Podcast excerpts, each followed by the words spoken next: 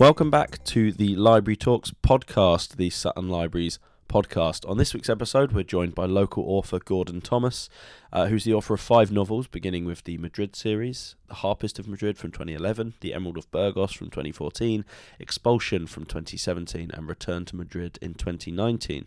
He recently moved away from this series with It Began in Florence, a novel about British composer Ethel Smyth that was released in 2021. Gordon spent a long and varied career working as a scientist and for the Home Office, uh, and only began writing books after retiring in the early 2000s. After a few postponements and delays, I was delighted to finally welcome Gordon to the second floor of Sutton Central Library uh, and really enjoyed this chat. Gordon's a natural storyteller, uh, and this was a fascinating conversation covering how Gordon came to writing novels in later life, his inspiration, uh, advice for new writers, and uh, writing historical fiction itself. We ended our conversation by considering the links between art and science as we continue to look ahead to Sutton STEAMs ahead. I'll be back at the end for more info on this. Until then, enjoy.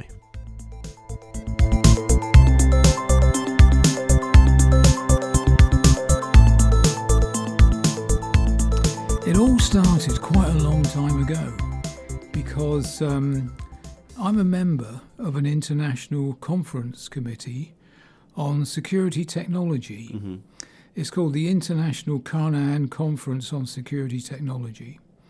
And um, back in 1999, would you believe, it was held in Madrid. And a friend of mine lives in Madrid, and he was on the committee, still is. And he, he asked me if I would help him. Well, at the time, I was working in the Home Office. And um, I said I'd you know, be delighted to help. Anyway, I thought if I'm going to help a guy in Madrid, I needed to learn Spanish.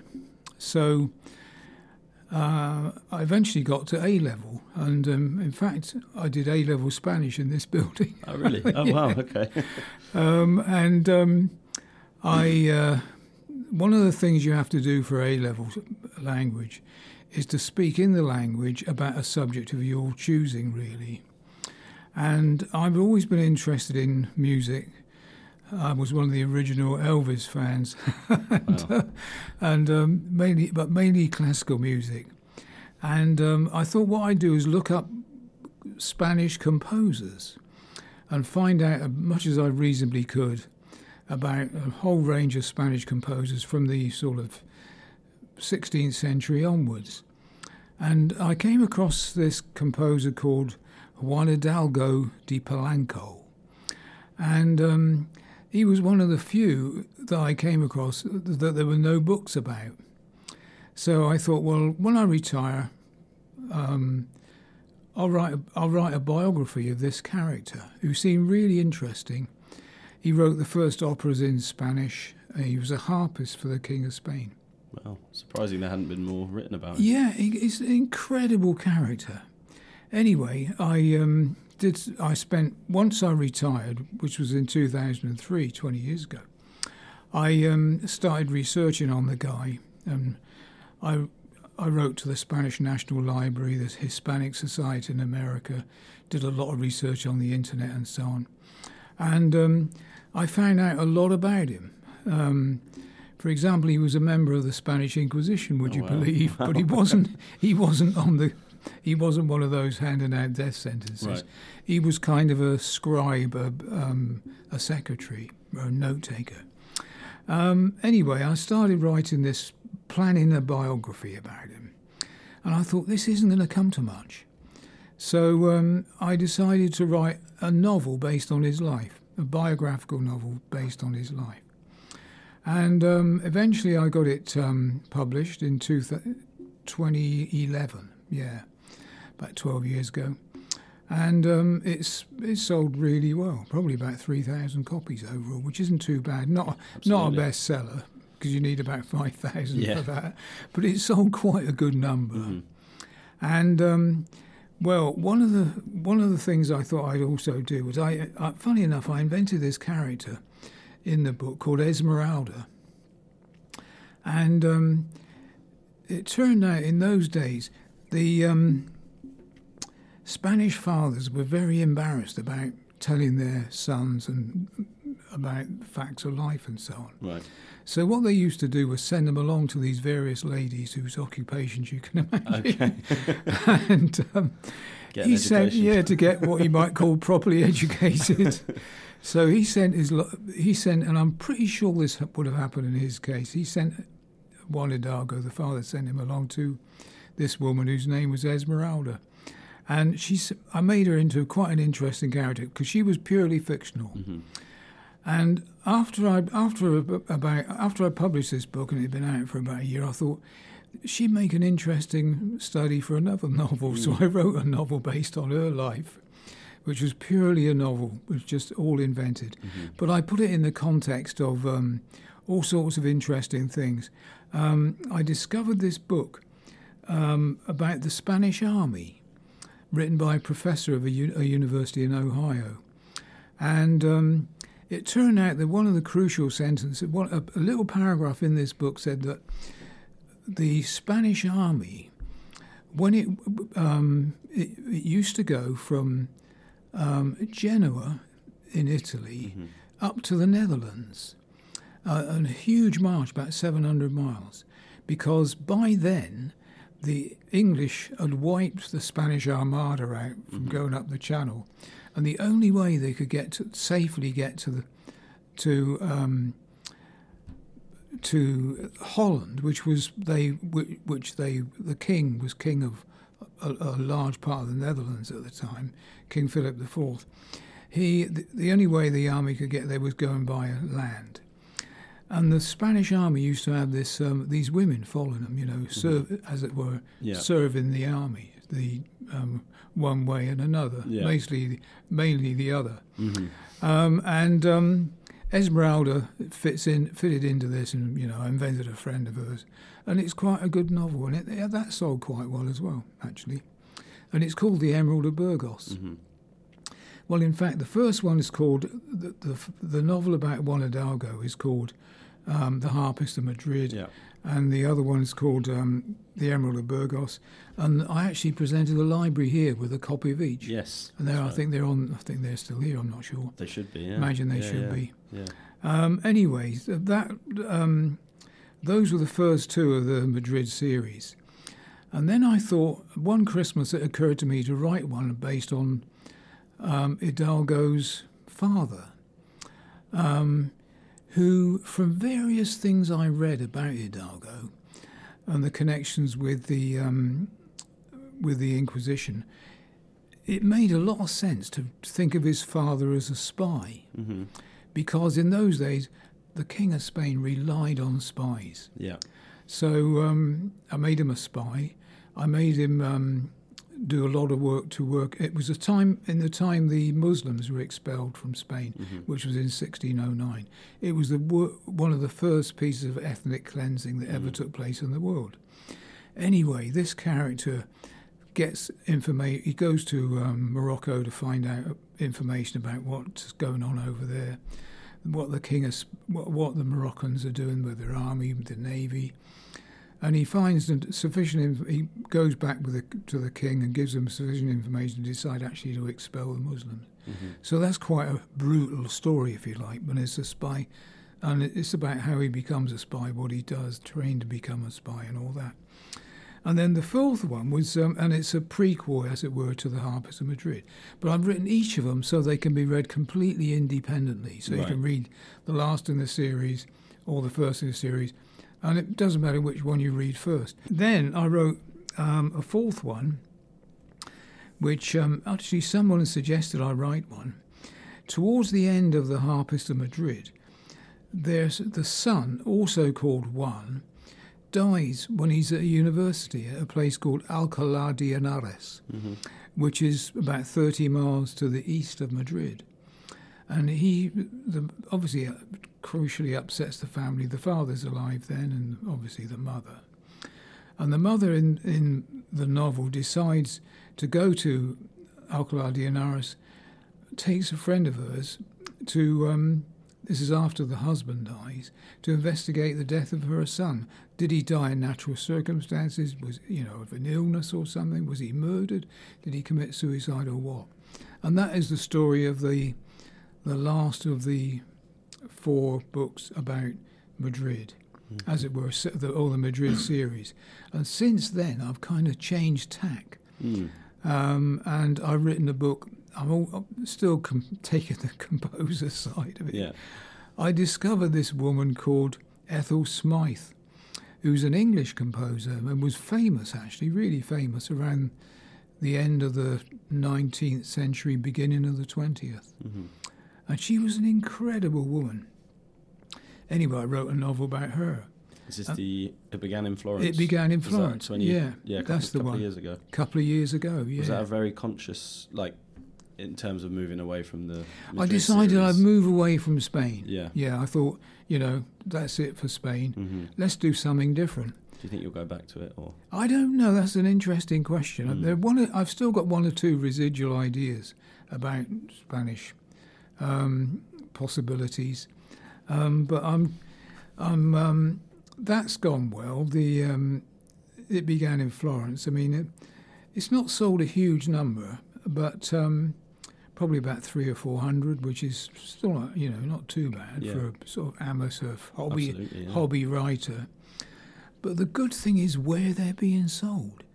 There, I managed to sell twenty to um, Glyndebourne, the opera Oh, company, because they were performing one of Ethel Smyth's operas last Oh, year. okay. Did it ten times. Yeah. It, it's called The Wreckers. Fantastic opera it is. Unbelievable. And she wrote it with the guy she met in Florence, um, this guy called Harry Brewster, who was an utter genius at writing, a very, very clever man. Mhm. Um, and they kind of fell in love. And um, it began in Florence, really is about the time in Ethel's life from when she met um, Harry Brewster to when he actually passed passed on. He, he eventually died of some sort of cancer, stomach Mm. cancer, I think. So, and that's gone quite well. And also, um, the Royal Albert Hall have got some Oh, have wow. got some for sale. Um, Okay. In fact, I, I got on pretty well with their sales manager up there, and we're going to meet up for lunch in a few weeks' time. Um, and they've already made an order of 40 of the next book I'm writing, which is about another composer Okay. called Anton Bruckner. Do you know about Anton Bruckner? I've heard the name. Yeah. I, Yeah, he wrote these. Well, he actually wrote eleven symphonies, but nine of them are numbers. Um, and um, this book I'm writing now is about Anton Bruckner. It's called Anton Bruckner, The Making of Genius, Mm.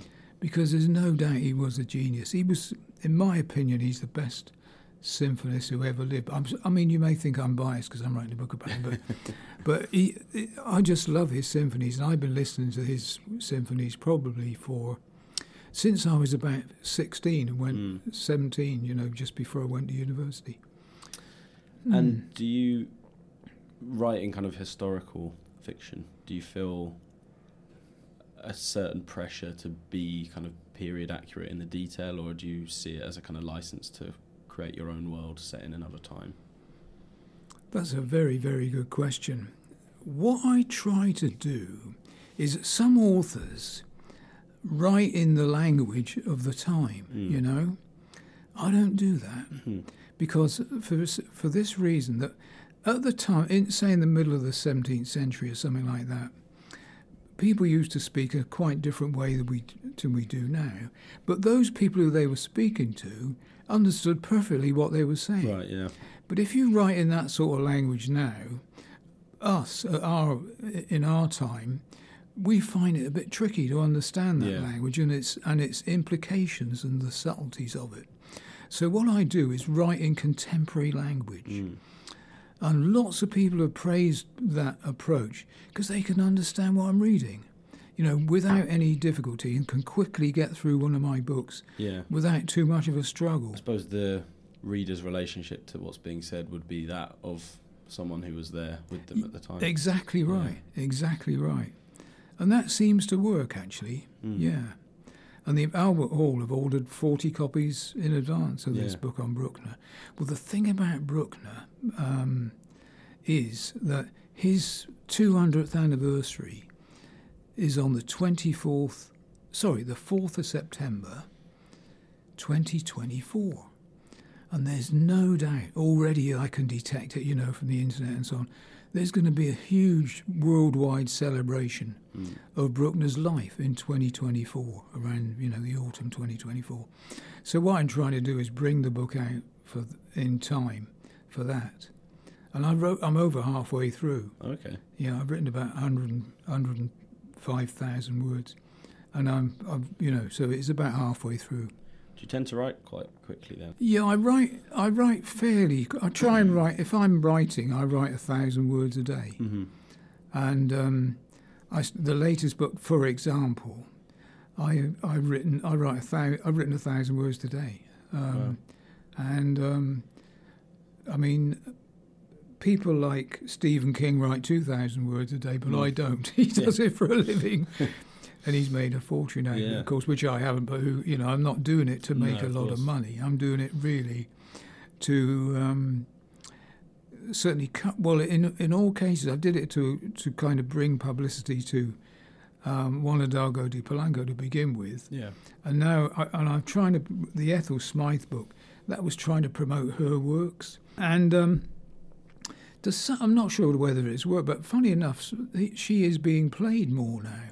Okay. Yeah, I went to a concert, uh, a recital a couple of weeks ago in, in London, where one of her works was played. It was um, a violin sonata. And um, I took copies of the book up there and sold nearly all of them. Oh, wow, that's Yeah, great. So, and the guy who organised the thing thought it was great to have a bit of a book event. Yeah. They'd never done that before. No, absolutely. And he thought, you know, to have a book event a little recital where the author's chatting, going around chatting to people, they can chat to him, Yeah. was really a, a good thing to do because he was a bit hesitant about it to Yeah. begin with. You can imagine, you know, what's this guy going to do? How's he going to present it and stuff? No, I can see that working really well. And it worked a treat. Yeah, Yeah, yeah. worked well. Um, so you mentioned your obviously your career previously wasn't as a writer. No. Um, and you obviously you talked about how you came to write uh, the first book, but had in the sort of years previous throughout your career, were you writing on the side at all, or was it really something you No. did come to very late? No, I mean, people often ask me, "Oh, it looks like you must have always wanted to write a novel. And the fact is, I didn't. Mm. You know, it was only I never had any intentions of writing when I retired. Um, initially, in fact, um, I reserved a space at the back of my garage at home so I could do build a workshop there and do carpentry Oh, okay. and stuff, cabinet making. Yeah. But I didn't do that. Right. just- that the, that became. I just took to. Uh, um, I use that for a sort of storage now. Okay, um, yeah. and um, I just I write a lot. Mm. Yeah. Do you do you need like quite specific uh, conditions to write well, or can you someone that can just pick it up and go wherever you I want? can write anywhere. Yeah. I mean, this morning, for example, my wife um, is a member of an upholstery class up at um, Headley Heath Mhm. in Headley Village, and I sit in the cafe there. Well, she I take her up there in the, her car, and um, I sit in the cafe for a couple of hours and bang away at the words. Whether whatever people are doing there doesn't bother me. In fact, I've I've got to know the people, you know, the owner and the people who work there, and they kind of become part of the furniture almost. It's a good Yeah. skill to have, I suppose. Yeah. Just being able to block I c- out. yeah, and I can if I'm watching, I can, I can write sitting in the lounge with a television on. Yeah. I just get so into it, you know, that my wife, uh, you know, she can be speaking and I may not even recognise what she said. She has to sort of wake me up a bit out of it, you know. Yeah. So, and it's quite handy that because some people demand absolute silence Mm. to write, but I don't. I can just once I get into the get it into my head that that's what I'm doing. It just you know I just seem to be able to do it. Mm. Um, and what do you get out of as a writer? What do you get out of writing stories set in the past that you maybe wouldn't get from writing something that was set now? Do you think? I do enjoy history. Mhm. I do enjoy uh, looking at history. Um, funny enough, I used to be very interested in science fiction Mm. when I, in my youth, I read a lot of science fiction. Um, and I've never really thought of writing a novel kind of in the present, as it were. Mm. Um, I kind of find niches that I think that might be good to write about. Yeah. Are there any sort of historical periods or figures other than what you've already done or are currently working on that you've already got an eye on, kind of focusing on in future? or- Yeah, I have actually. I've got um, I've got my eye on a an English queen. Hmm. Um, I think her name is Emma, Queen Emma. Okay. I can't remember it for sure, but she was um, she lived around um, the 12th century um, and was married at various times to two English, two different English kings. So that's one possibility. Mhm. Another, another, and someone gave me that. Funny enough, people give me ideas. Right. Um, I've got a friend in Taiwan who I've known through this conference I'm involved in, known Mm. him for years. And um, there's a famous Taiwanese character called Sun Yat sen, who was really the founder of Taiwan, in a Mhm. way, in a way, um, because he um, his he did a lot of work um, to break down the corruption in old the, what, what one of the China China dynasties. Mhm. And this character, he's kind of admired by the Chinese and the Taiwanese. And this character, this friend of mine, said write a novel about him. So actually, I've done a lot of research on him, Okay. but I haven't got around to writing a novel yet because of, slightly because of the Bruckner distraction and the need to get that one into print before course. yeah, there's a 2024. Yeah, time limit on that one. I yeah, suppose, that's right. I've got sort of a deadline on that. People one. must see you as someone they can just impart these ideas and stories onto. Then, if they know that you may go off and yeah, maybe. about it. Yeah, he reckons. This friend of mine me, he reckons if I if I wrote one on Sun Yat Sen um, and got it translated into Mandarin Yeah. Chinese, he said it would sell a million. Really, I guarantee it would sell a million. He says because Sun Yat Sen is so popular, Yeah. and no one's. They've kind of made him almost a myth, and no one seems to want to write a novel about him. Sort of untouchable. Untouchable, Yeah. yeah. sort of an untouchable character. but he says if you wrote a novel, being you know English, and Yeah. one of the characters that he met, he was very friendly with an Englishman, um, an English doctor, in fact, and he said, um, you know, if someone outside of Taiwan, outside of China, could get away with writing a book about him, that others may not get away with quite. Yeah. It reminds me of um, the director. I think. Uh, I can't remember, the name escapes me. He directed the Private Life of Henry VIII. Said something along the lines of. Uh, a, a sort of basically a foreigner is better equipped to direct a national film. In this case, he was talking about in Britain, coming from an outsider perspective, Could you can be. bring something very different Yeah, to could it be. and maybe you don't have a a preconception maybe um, I don't know if is that something that's occurred to you in your previous books that you the freshness I guess that you're coming at it with is actually quite a helpful thing for you I think you're right. I do think you're right, actually, Mm. because um, I'm sure that was the case with Juan Hidalgo, because um, he he's written some amazing music, and um, he um, it was largely forgotten. You know, he, he wrote the first. Did I? I think I said he wrote the first opera ever Yes, written in yeah. Spanish, and it was an incredible opera, and his inspiration for it was just amazing in itself Mm. because um, um, you know the painter Diego Velázquez. yeah He um, he went to Italy and bought some pictures and sculptures for the King of Spain. Um, uh, that was his, you know, he was sent out there to do that, and he came back with this picture um, that inspired Juan Hidalgo to write the first opera wow that he wrote. And that, that was an incredible. That's a story in itself, really. yeah absolutely Yeah. um, coming on to libraries specifically um, have they played going way back not necessarily just as an author but have libraries played any significant role in your life maybe as a child even or Oh yeah, I used to borrow books from libraries all the time. yeah Yeah, when I was a kid, because you know we grew up in the you know the fifties and sixties and not much money back then. So I used to use libraries a lot. Mm. Yeah, the school library and library and you know public libraries. There's a public library quite l- close to where I was at school. Mhm. I had to borrow books from them. Yeah, you, books have been a part of my life. I mean, I think I've got about 2,000 books Oh, wow. myself in my study, Yeah. all, all over the, well, you know, all in bookshelves and stuff. Um, so books have been a huge part of my life. Mm. I've never, I've never got rid of a book. No. is uh, it's a bit untidy, but there um, we are. is what you read in your sort of leisure time any in any way sort of similar to what you're drawn to writing wise, or do you use that as an as an opportunity to read something completely different to what you'd write? I generally read um, something different, but I don't. I don't waste my time. At least I don't think I do. Uh, reading just, um,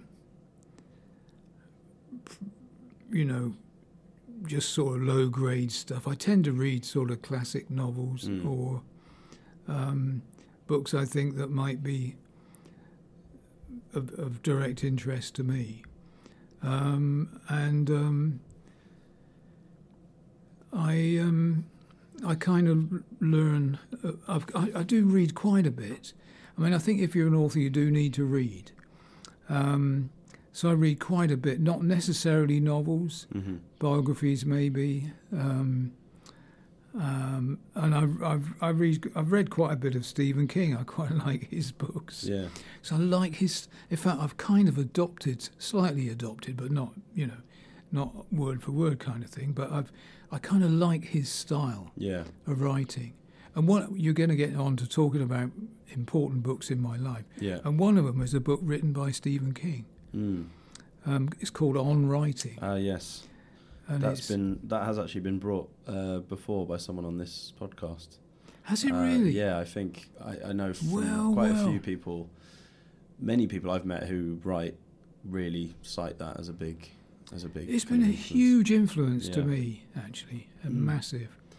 Um, and um, you know, it kind of changed my writing life because I've read books like How to Write a Novel, How Not to Write a Novel, Yeah, The Idiot's Guide to Writing a Novel, you know, all that sort of stuff. And none of it, none of it has been anything like as helpful mm. as On Writing by Stephen King. And, and you know, the other people who've written these books about writing, you've never heard of any of them. yeah, But Ste Stephen King, I don't. I mean, he's a multi multi millionaire, isn't he? I mean, Yeah, I don't know what he's worth, absolutely. but he's um, a good luck to him. Absolutely good luck to him. I really admire him for what he does. Um, and his books are written in a in a way that he's, he really respects his readers. You know, Mm. he, he treats his readers like he doesn't spoon feed them, and he doesn't he doesn't patronise. He just gets on with it, and you know, writes um, what he wants to say and what what he wants people to read. Mm. Um, and he's been very popular, very good at that, you know. And I've kind of adopted his kind of approach, if you like, Mm. to writing. Um, and there, I mean, there, if we can, if we want to talk about that for a bit now, um, there are three things he says do, and I've adopted all three of them. His, his first thing is when you write a novel, you need a plan. Yeah, And um, so I always plan my novels. And uh, I just write a few sentences about each chapter, not a big detailed plan. And um, then I um, then he says, because you your plan is a plan. It's not a it's not something you have to comply with. no, It's just your. Th- I mean, like the Harpist of Madrid. I think I planned to write about twenty eight chapters, end up with thirty one, or something like that. You know. Mhm. And my latest book, I planned it, uh, it should come to 36 chapters, but I think it's going to, I've decided not to write, not, not to take it to the bitter end when the character dies. I'm going to finish off it as one of his major successes, I think, sort of finish on a positive. yeah, So that's going to have fewer chapters, I think, than I planned originally, but it's still going to be quite a hefty book. yeah, Um, so that's quite important to do the plan. Um, then he says, um, write, try and write a fixed number of words a day. When you're going to write, you know, don't write. Don't necessarily have to write every day, but when the days you are writing, write a target number of words and get as close to it as you can, or beat it. yeah, and he he writes two thousand a day, as I've said, but I I write a thousand a day, which I, it takes about two hours if I'm really on the ball. Yeah. Um, so that's good. And he says, you know, write what comes into your head. In other words, just write one word after another. You know, a bit like br- building a brick wall. The bricklayer doesn't know exactly, he doesn't plan where the next brick is going to go. So you just, you know, just write as it comes into your head. And that way, uh, I've never had writer's block. No. Some people sit at their computer or, or put a pen in their hand and they just get stuck. Well, if you just write the next word that comes into your head, Yeah. you're, you're, okay. You're writing something. You're writing something. Yeah. It may be rubbish and you may have to do quite a lot of editing. But on the whole, you know, you are writing. At least you have something to yeah, edit, you know. yeah. At least you Um, got something to write, but not a blank sheet of paper. Yeah. You know what you don't want is a blank sheet of paper. Mm. So I've always got something to edit, and um, I'm sure what I'm writing now will take a fair bit of editing. It's ended up. It's going to end up much longer. Than, the chapters are longer than I meant them to be. Yeah. But there we go. Have you sort of changed as a writer since you first started? I mean, it's obviously a fairly re- relatively recent that your first book was published. Do you think in that time you have changed in a noticeable way? I think I have. Yeah, I think I have. I think um, I leave out things that are sort of um, obvious background stuff. Mm-hmm. I mean, when I first wrote um, the Harpist of Madrid, for example, I disco- I had a I discovered a map of Madrid as it was in the 16th century, Mm-hmm. and um, I referred a lot to you know road names and where people lived and, Yeah. and that kind of thing. But um, I do much less of that now, much much less, and I think I don't think people necessarily need to know um, or want to read exactly, you know, where somebody lived in relation to somebody else. Mm-hmm. It's um, unless it's part of the story. Um, so I've cut that down a lot. I mean, the one or two, th- there, I think in in the current book there was um, there are a couple of roads in a- actually Linz that were um, on the Danube that Bruckner lived at. I made a, there are a couple of references to roads there because um, I needed to know, you know, where people where he lived, for example, in relation to the Linz Cathedral, because he was an organist there, Mm-hmm. um, and that's a bit of the story, part of the story. But so I've cut out and don't need now.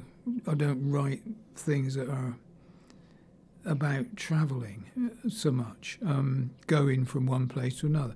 I mean, if he starts off in Linz and ends up in Vienna, he's got to get there somehow or other. I mean, so Yeah. so what's the point in going into a lot of detail about, you know, the journey from Linz to Vienna? Yeah. I just I just say got you know he arrived at Vienna station by train and so and so met him or something like that, which is which is all you need to know really. The reader doesn't need unless something happens on the train of um, that's crucial to the story. Mm. For example, in it began in Florence. She goes from um, where where was it? Uh, some uh, a town in Germany, um, and um, travels through through Europe, and um, and that's quite crucial because she meets someone quite interesting on the train. So that's part of the story. So you know that's quite important. But otherwise, just you know, what's the point?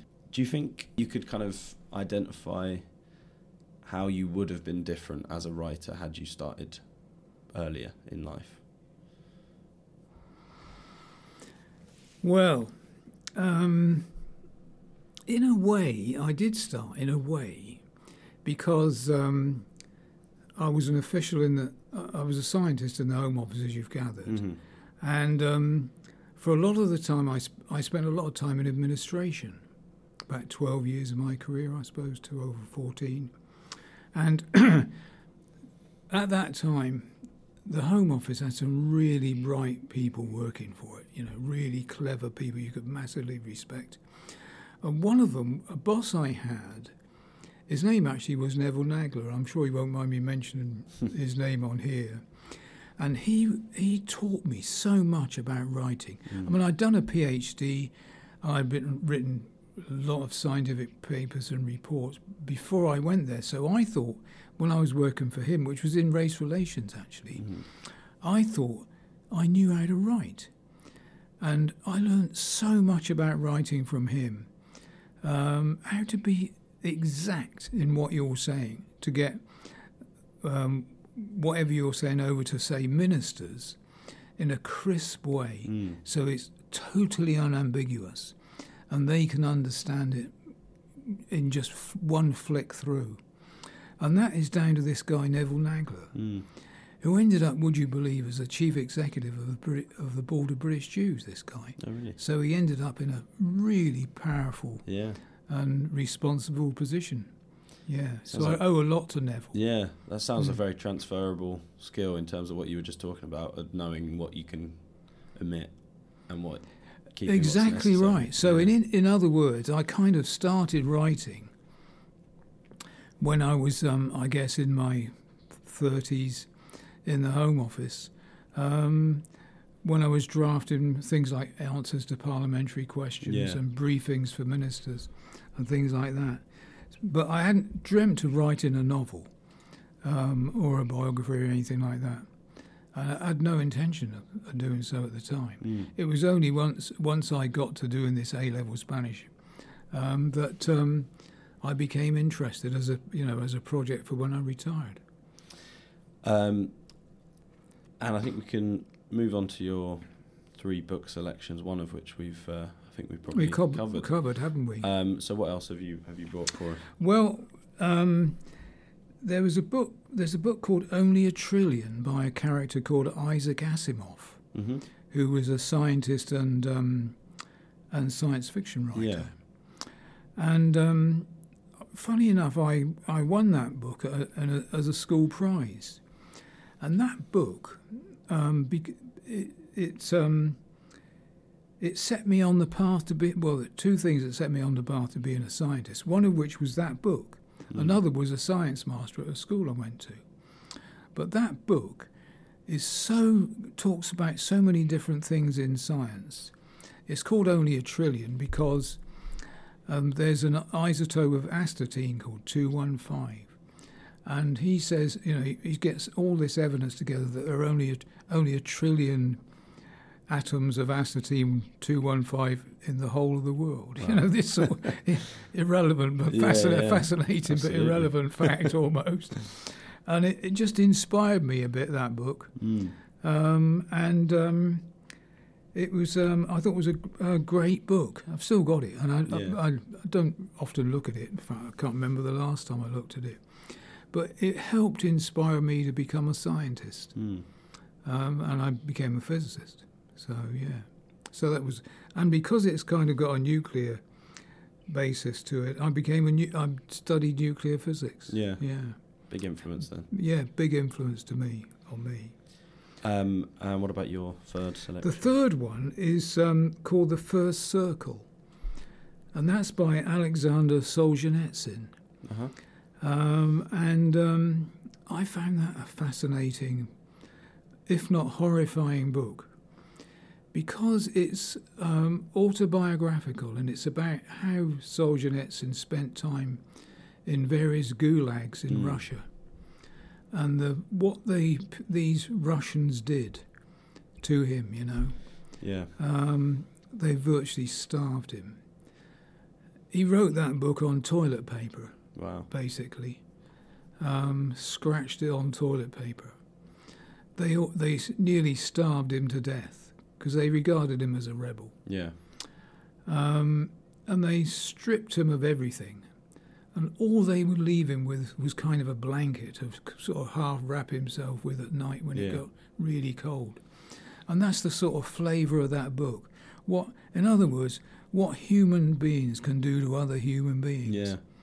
And um, I found that an, an, amaz- an amazing book. Um, it's not a funny book, but it's a serious book, and it, it is just um, it's frightening. And you think, how you how that guy survived Yeah. is incredible.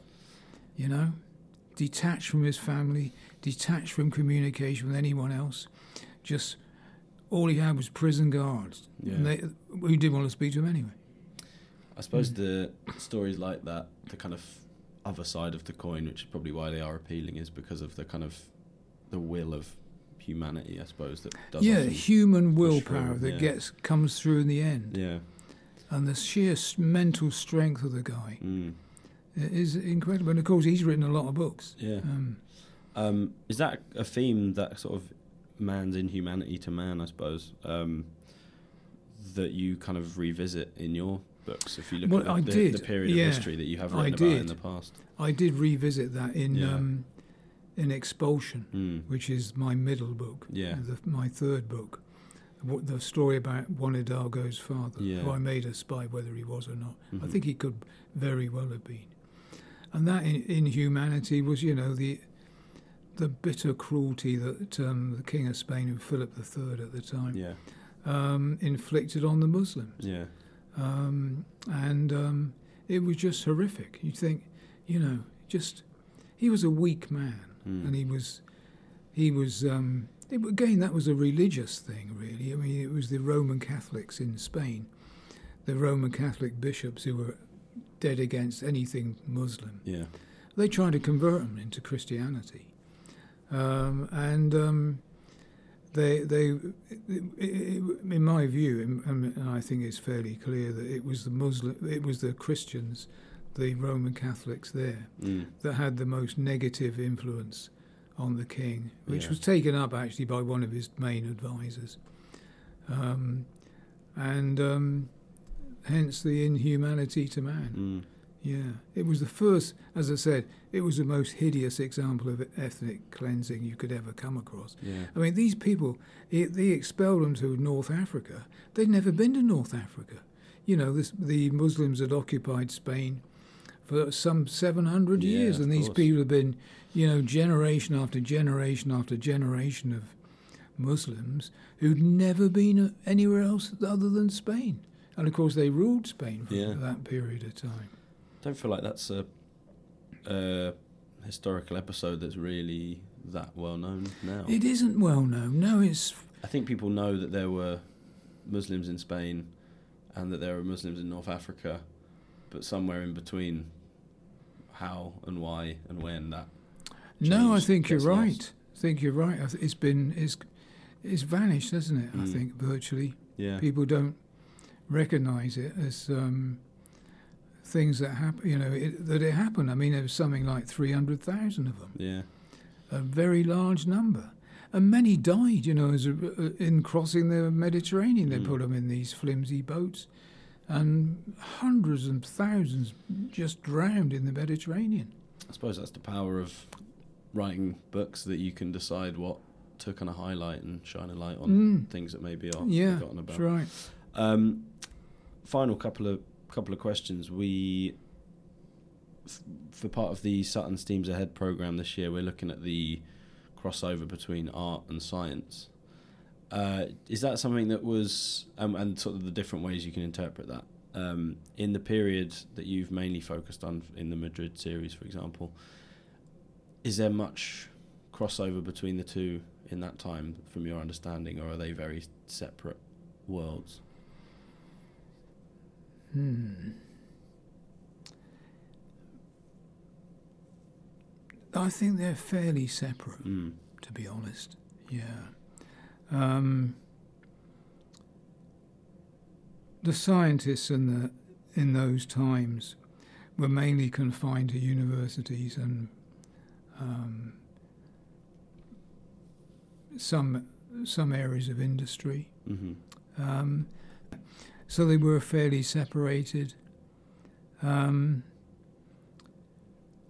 the only crossover really between, if you like, arts and science in those days, occasionally when you've got it, I mean, a bit more in the, my latest novel actually with Bruckner. Bruckner was a teacher, hmm started off as a teacher, and he used to teach science, um, and um, was a musician. So that you know, there's a crossover there Yeah. between being a, a um, an artist and a musician. I mean, I'm quite sure that one of the reasons Austria, um, Mozart, and you know people like Haydn um, became so famous as composers was that to be a teacher in those days, if you taught physics, if you taught math, and Bruckner used to teach physics and mathematics, as well as other subjects like geography.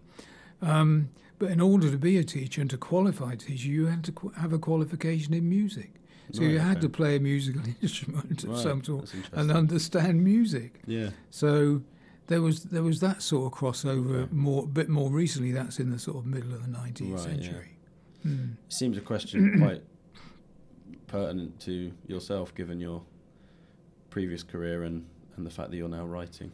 It's uh, yeah, Yeah, I think you're right there. Actually, I mean, I can see, I can see connections, Mm. um, and I can see, you know, there. I mean, there are direct links as well because of, I mean, the use of colours in paint. Mm. Um, people like Velasquez used to rely on, you know, um, and a lot of them invented various chemical means of of making colour, Mm.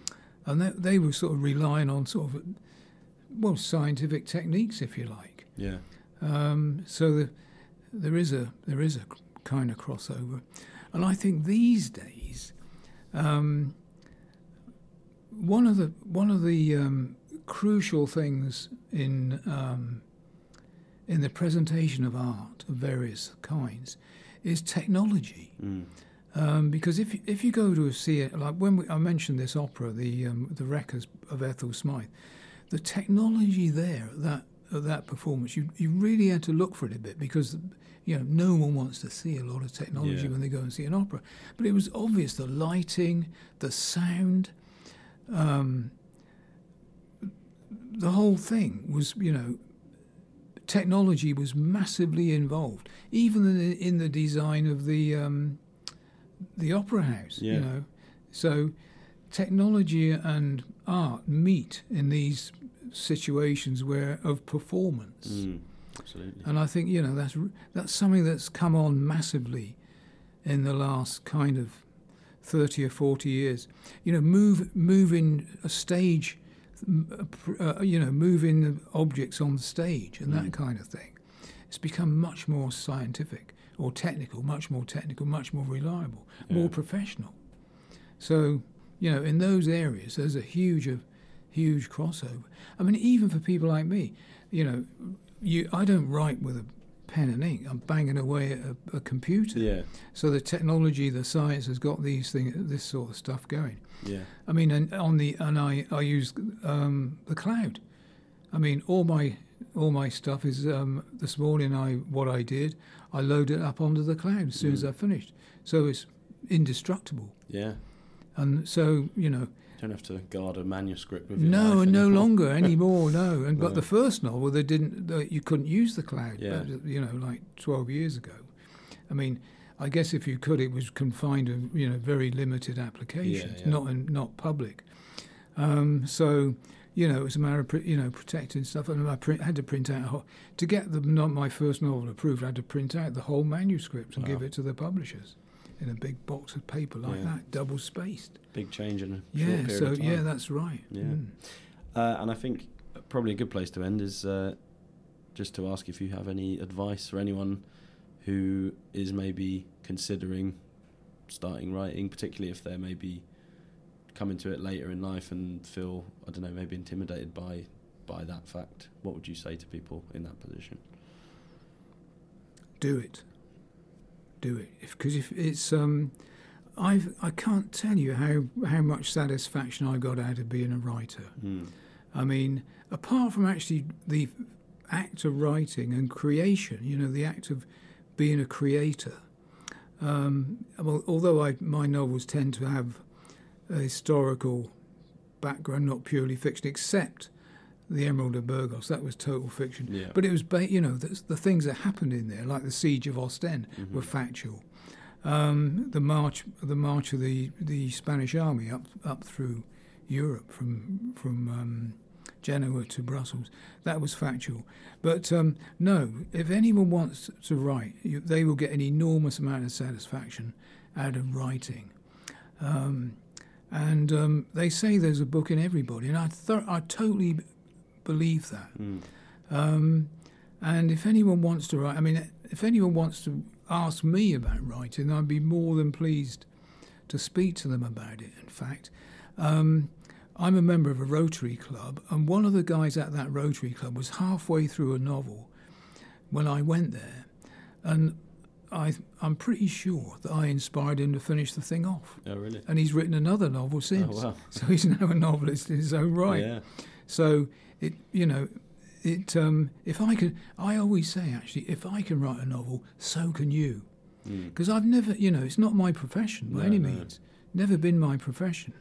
Um, and I've relied on people like, you know, people like, like Stephen King um, to pick up tips on how to do it. Um, and um, I've just got on with it really. One thing you do need, and, I th- and I'm grateful to my wife for this, is a bit of a bit of support. You know, Yeah. not doesn't annoy my wife that I'm banging away at the computer. If it did, it'd be a slightly different story. But no, if someone wants to to write, get on and do it. Find find something to do. Fi- find a topic to write about. Write about your own life. Mm. Um, but definitely read what, On Writing by Stephen King. That would be my key recommendation, actually. Yeah. I mean, there's a lot in that book that's not about writing because he starts off starts off about an accident he had. Someone nearly killed him when they ran him over in a car thing.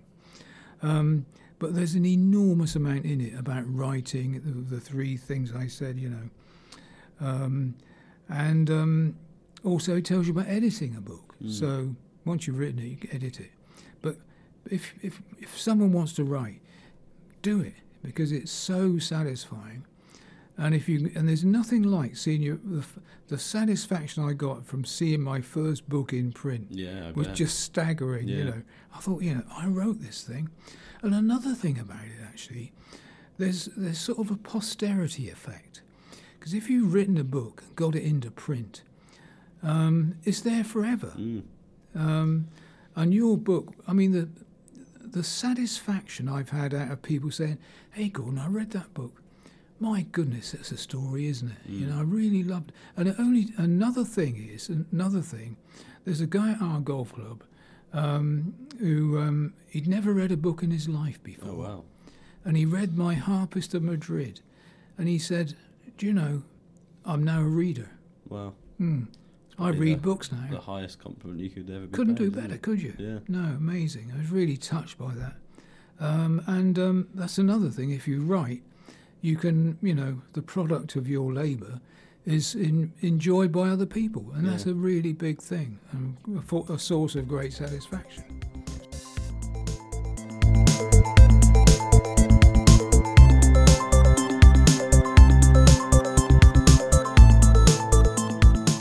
Thank you to Gordon for joining me on the show this week. We will be back next week with another guest from the world of writing.